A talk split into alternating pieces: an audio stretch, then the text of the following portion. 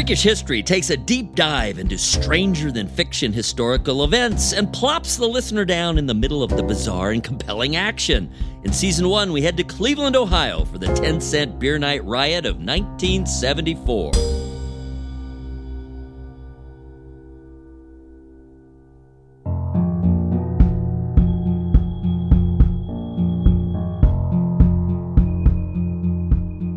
Welcome to Heading for Home, a 10 cent beer night odyssey. I'm Eric Olsen. Every year, the media celebrate the anniversary of the 10 cent beer night riot of 1974 at Cleveland Stadium. Fans, awash in cheap beer, streaked, chanted obscenities, pelted the players with everything from hot dogs to explosives, then charged the field and brawled viciously with the visiting Texas Rangers and their own home team Indians. This is that story.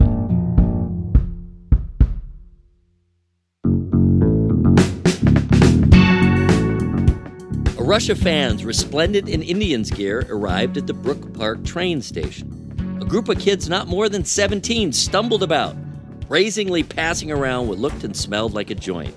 As the train picked up speed heading downtown, riders took in the gritty sights of Cleveland. Long abandoned buildings festooned with graffiti, decaying bridges, scattered smokestacks billowing toxic plumes into the summer sky. The train made a stop and additional passengers piled in. Fans seemed extra excited about the game, a bit odd considering the Indians' mediocre 24 and 25 record. Actually, the 24 and 25 record was pretty damn good for the Indians, and that was the problem. The Indians hadn't been in the World Series since the meltdown of 1954, a team that had finished with a near impossible 111 and 43 record in the regular season, a team with five future Hall of Famers Larry Doby, Bob Feller, Bob Lemon, Hal Newhouser, and Early Wynn. And they were unceremoniously swept in four games by the lame New York Giants. Okay, the Giants weren't lame, they had Willie Mays, but the disaster broke the heart of the entire region. 78,000 fans fell silent as Indians pinch hitter Dale Mitchell popped up to end game four with a fizzle. It was a crime, an outrage. The tribe hadn't sniffed the postseason in the 20 years since, and they hadn't finished above 500 since 1968. So a record of 24 and 25 on June 4th, 1974, had the smell of hope to it. The train rolled into the next station, and a group of three scruffy guys and two girls got on board. The three guys groaned and grunted as they lugged, shoved, and rolled a five gallon igloo cooler onto the train, with the girls trailing behind. The cooler had the tidy little label stuck to the lid that said, Pina Coladas. A tall, skinny fellow with bushy blonde hair and John Lennon glasses hoisted the sloshing liquid load onto a seat and plopped down next to it, letting out an exaggerated sigh of relief. One of the girls, a brunette wearing a red tank top and flared jeans, talked to the blonde guy. How about you pass that thing around, Dave? That way it won't be so heavy. We don't want to haul that thing all the way down Ontario. Linda, where are those cups? Linda pulled some large plastic cups from a large fringed leather satchel and handed them to Dave. Dave was perched directly below a sign that screamed, No food or drink on train, as he blithely filled up cups and passed them around to the crew of five. The liquid, which had the appearance of frothy milk, splished and splashed in the cups as the makeshift bartender dispensed it on the moving train. Bottoms up, kids. Dave and his fellow scofflaws raised their cups, leaving sticky wet trails on the floor behind them. Yeah, to the Indians. And to Billy Martin. Fuck that guy. Yep, fuck Billy Martin. And all the Rangers for that matter. The Igloo crew had no sooner downed their drinks than their cups were instantly, almost magically, refilled. It wasn't long before the party expanded. Dave offered a beverage to a professionally dressed, full figured, middle aged woman who sat nearby. Ma'am, care for a pina colada? I thought you'd never ask. The woman smiled and slurped down her tropical contraband with appreciative gusto, and before you knew it, the whole back half of the train was whooping it up shamelessly. Two kids, apparently brothers, started arguing. Dave Duncan is too a great player. You watch, he's gonna explode and start launching bombs out of the park. He might even do it tonight. He's got real power. The older boy rolled his eyes. No, you don't. You don't know what you're talking about. Duncan may have some power, but his average is like 175 or something. He's a nobody. man. He is just a catcher. You huge flying turd. His average is low because he broke his wrist last season and he's still coming back. Not to mention, he calls a great game and he has a rocket arm. You're a pitcher, you should know. It makes you a double dolt, you dolt. Duncan's great, you'll see. A man in his 50s with a trim beard and thinning gray hair who'd been quietly reading the paper turned around and spoke up. Actually, the kid's right. Duncan's a fine catcher. He's no punk. They had to hold him back in Texas after that Randle mess last week.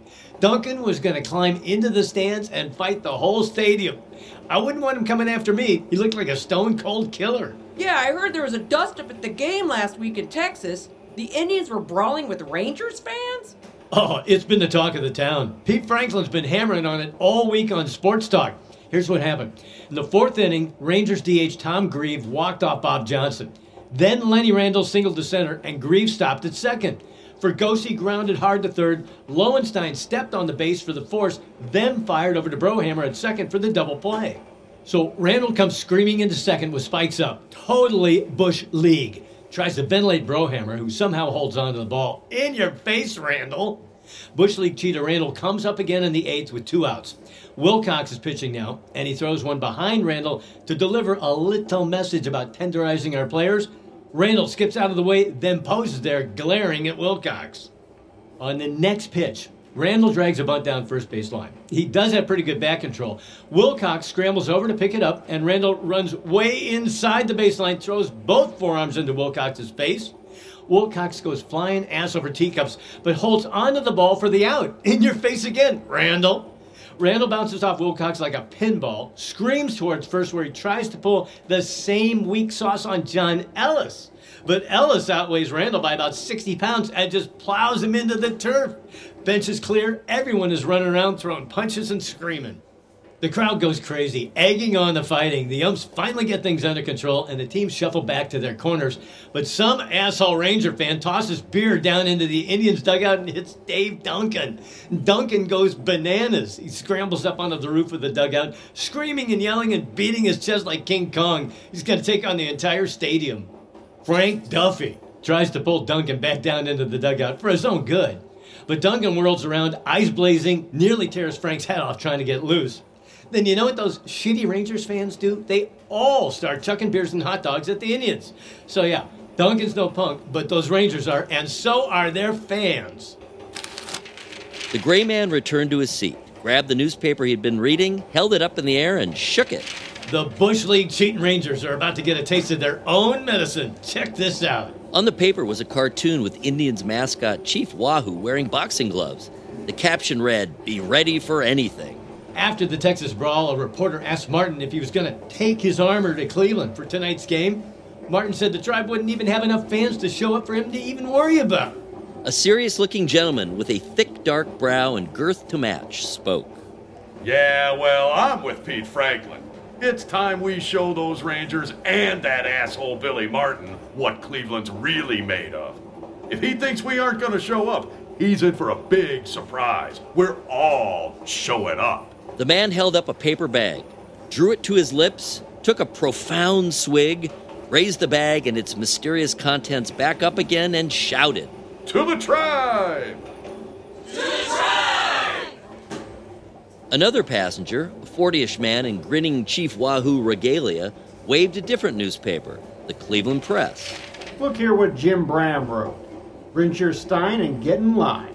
Billy the Kid and his Texas gang are in town and it's 10 cent beer night at the stadium. This is going to be a wild one.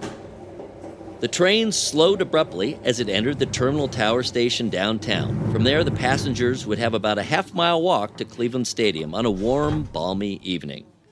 Cleveland Municipal Stadium, semi affectionately known as the Mistake on the Lake, was built at the cost of $3 million. That's 57 million in today's money and opened on July 1st, 1931, as a multi-purpose stadium on the shore of Lake Erie with a seating capacity of 78,189, at the time the largest in the world. The first event at the stadium was a championship heavyweight boxing match between Max Schmeling and Young Stribling on July 3, 1931. Schmeling won. The stadium hosted the Indians from 1932 to 1993 and the NFL Browns from 1946 to 1995, as well as concerts and any number of other events. The rickety old Hulk was torn down in 1996, and its concrete and steel guts were tossed into Lake Erie to create an artificial reef. Nearing the 7:30 game time, the stadium was bustling with a crowd of around 25,000. Great for a Tuesday in early June. A noisy dispute broke out in the seats behind home plate. Hey, you idiot! You spilled beer all over me. A tall, skinny guy in his 30s with a sandy beard and wet Indians jersey yelled indignantly. Well, if you hadn't taken the beer off the cart before I was ready, that wouldn't have happened. The beer guy shoved cash roughly into his vendor's apron. You aren't seriously blaming me, are you? Sir, do you understand how physics works? See, there's four beers in this holster. Look right here, four slots. If you remove one of them, then it shifts the weight and the beer spills. See? It's science, man. Next time, maybe keep your hands to yourself and wait your turn. Don't tell me what to do, you jackass. He gestured toward the vendor with the beer in his hand and accidentally spilled beer on a well coiffed blonde woman in front of him. Her husband stood up, displaying the 50 pounds he had on the slosher. How about you shut the hell up and drink your beer? Hey, screw you. It's not my fault this idiot doesn't know how to do his job. The thin guy theatrically tossed what was left of his beer on the vendor. The vendor dropped his cart and shoved the beard guy, who stumbled and toppled onto the blonde woman in front of him. She shrieked and disappeared beneath him. With surprising agility, her beefy husband hopped up over the back of his seat onto the row behind him, yanked the thin guy up off his wife, and tossed him at the vendor, sending even more beer flying amid a chaotic jumble of arms and legs. Being that the enemy of my enemy is my friend, Thin Guy and Beer Guy untangled themselves, glanced in quick agreement, then dove on the Beefy Guy. The three wrestled and tussled in a whirlwind of anger and suds while fans around them scrambled away from the conflict with varying degrees of success. Stop it! Security guards arrived and escorted the three combatants up the stairs with a very upset, wet, and disheveled blonde woman trailing behind them in tears and the game hadn't even started. Rangers manager Alfred Billy Martin, the scrappy, hard drinking former Yankee second baseman and MVP of the 1953 World Series, strode toward home plate to hand his lineup card to umpire Larry McCoy. Martin did two things well piss people off and win baseball games, both as player and manager. This was a guy you just loved to hate unless he was on your side, which in this case, he was not.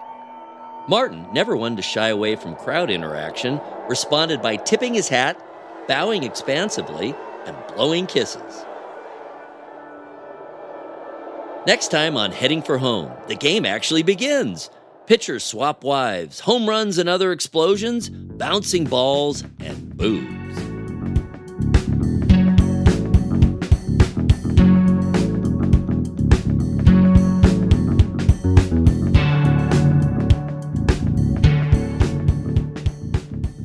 Heading for Home is written and executive produced by Eric and Dawn Olsen. Sound design and original music by Richard Ingraham.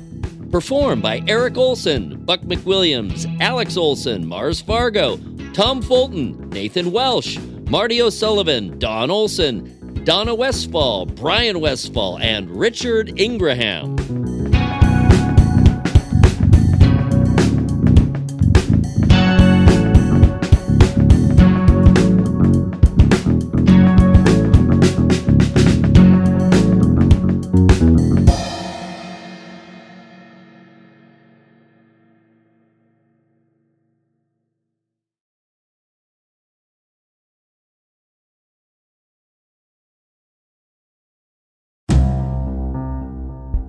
Freakish History takes a deep dive into stranger than fiction historical events and plops the listener down in the middle of the bizarre and compelling action. In season one, we head to Cleveland, Ohio for the 10 cent beer night riot of 1974. Welcome to Heading for Home, a 10 cent beer night odyssey. I'm Eric Olsen. Every year, the media celebrate the anniversary of the 10 cent beer night riot of 1974 at Cleveland Stadium. Fans, awash in cheap beer, streaked, chanted obscenities, pelted the players with everything from hot dogs to explosives, then charged the field and brawled viciously with the visiting Texas Rangers and their own home team Indians. This is that story. There was aggression in the air before the game even started. She shrieked and disappeared beneath him. With surprising agility, her beefy husband hopped up over the back of his seat onto the row behind him, yanked the thin guy up off his wife, and tossed him at the vendor, sending even more beer. The Indians got behind early, and the mood was explosive. Designated hitter Grieve settled in the batter's box and promptly set a majestic blast over the center field fence for a home run. As Grieve crossed home plate for the first run of the game, a single profound explosion thundered in the stands on the first base side behind the Indians' dugout. A streaker took to the base paths. A completely naked man ran onto the field and slid into second base, stealing the thunder from Grieve's second homer. Though chippy, the crowd was also creative and expressive.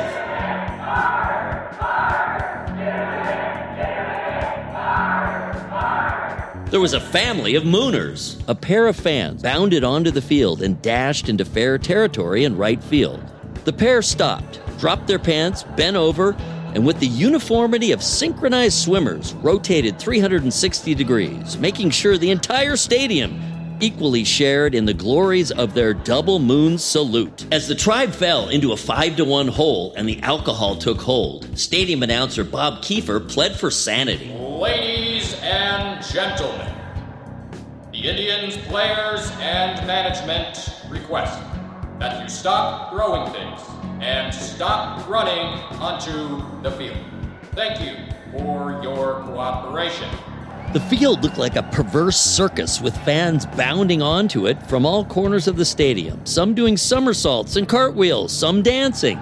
Loons in left field were still trying to pull the padding off the wall as the grounds crew, brooms in hand, poked and shooed at them like they were a pack of raccoons rooting through the trash. Act! The beer ran out! Attention, guests. All concession stands have run out of beer.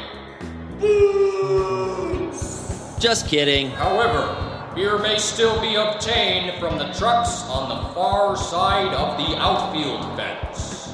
Despite the drunken streakers' destruction and explosions, the Indians were on the verge of a huge comeback. He reached back and spun a curve up to the plate. Ashby connected late off the end of the bat and sent a squibber toward Larry Brown at third, who charged and grabbed it cleanly, but had no place to go with the throw. Crosby dashed to third, Torres to second, and young Ashby stood on first with what the young man moved like a spy in a cartoon, crouching low, stepping high, tiptoeing his way across the field toward Burrow. The dam burst. Oh, this is an absolute tragedy. Absolute tragedy. I've been in this business for over 20 years and I have never seen anything as disgusting as this. I haven't either. Ladies and gentlemen, may I have your attention, please? The Indians team and management request that you clear the field of play immediately. Thank you. Don't miss Heading for Home, Season 1 of Freakish History, the bizarre true tale of the 10 cent beer night riot at Cleveland Stadium in 1974.